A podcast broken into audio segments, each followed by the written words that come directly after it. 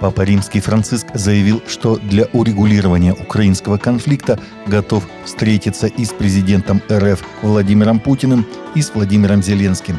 «Я открыт к тому, чтобы встретиться с обоими президентами Украины и России. В Киев я не поехал, потому что в тот момент поехать не было возможности», – сказал понтифик. Такое заявление он сделал по возвращению из апостольской поездки в ДР Конго и Южный Судан, отмечает итальянская газета «Карьера де ла Сера».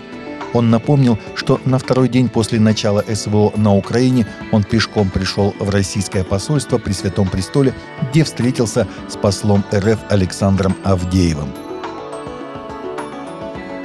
Совет Федерации призывает европейских парламентариев публично осудить и наказать виновных в надругательствах над религиозными реликвиями наподобие сожжения Корана в Швеции, заявила председатель Совета Валентина Матвиенко в своем телеграм-канале.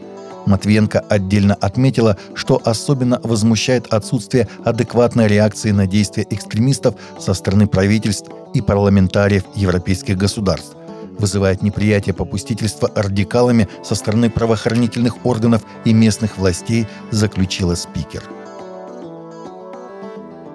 Христиане из местных племен в индийском штате Чхаттисгарх продолжают страдать от серии жестоких нападений, совершенных индуистскими националистами в последние месяцы, в результате чего более двух с половиной тысяч христиан остались без крова, а сотни домов подверглись вандализму и разграблению. «У меня даже не было времени запереть дверь своего дома, прежде чем я убежал в джунгли», процитировал слова пострадавшего племенного христианина Международный христианский концерн по борьбе с преследованиями.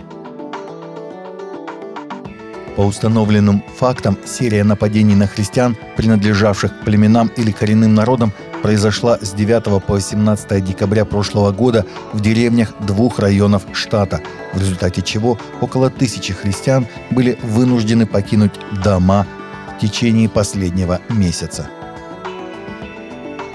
Американский актер Ти Си Сталлингс сказал, что его единственная цель, когда он соглашается на роль – угодить Иисусу. Сталлингс сыграл главную роль в христианском фильме «War Room. Комната войны» две тысячи пятнадцатого года, которая в прокате поднялась на первое место и оставалась в десятке лучших в течение шести недель.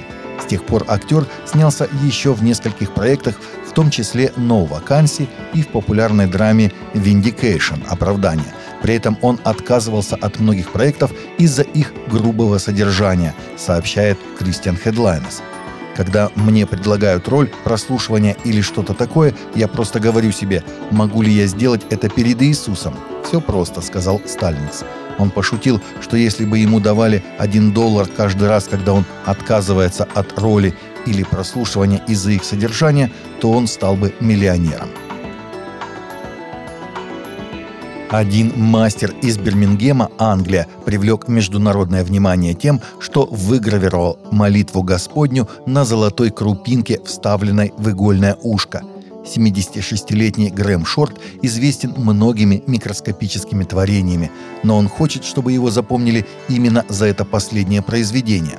Оно состоит из двухсот семидесяти трёх букв, каждая шириной всего в половину человеческого волоса. В дополнение к гравюре «Молитва Господня» Шорт известен тем, что вырезал в игольном ушке крошечную сцену Рождества, а также изображение покойной королевы Елизаветы второй на булавочной головке. Работа Шорта настолько сложна, что он использует бета-блокаторы, чтобы замедлить сердцебиение, когда работает с микроскопом, и он делает все ночью, потому что вокруг меньше вибраций. Таковы наши новости на сегодня. Новости взяты из открытых источников. Всегда молитесь о полученной информации и молитесь о мире и о мире в сердцах.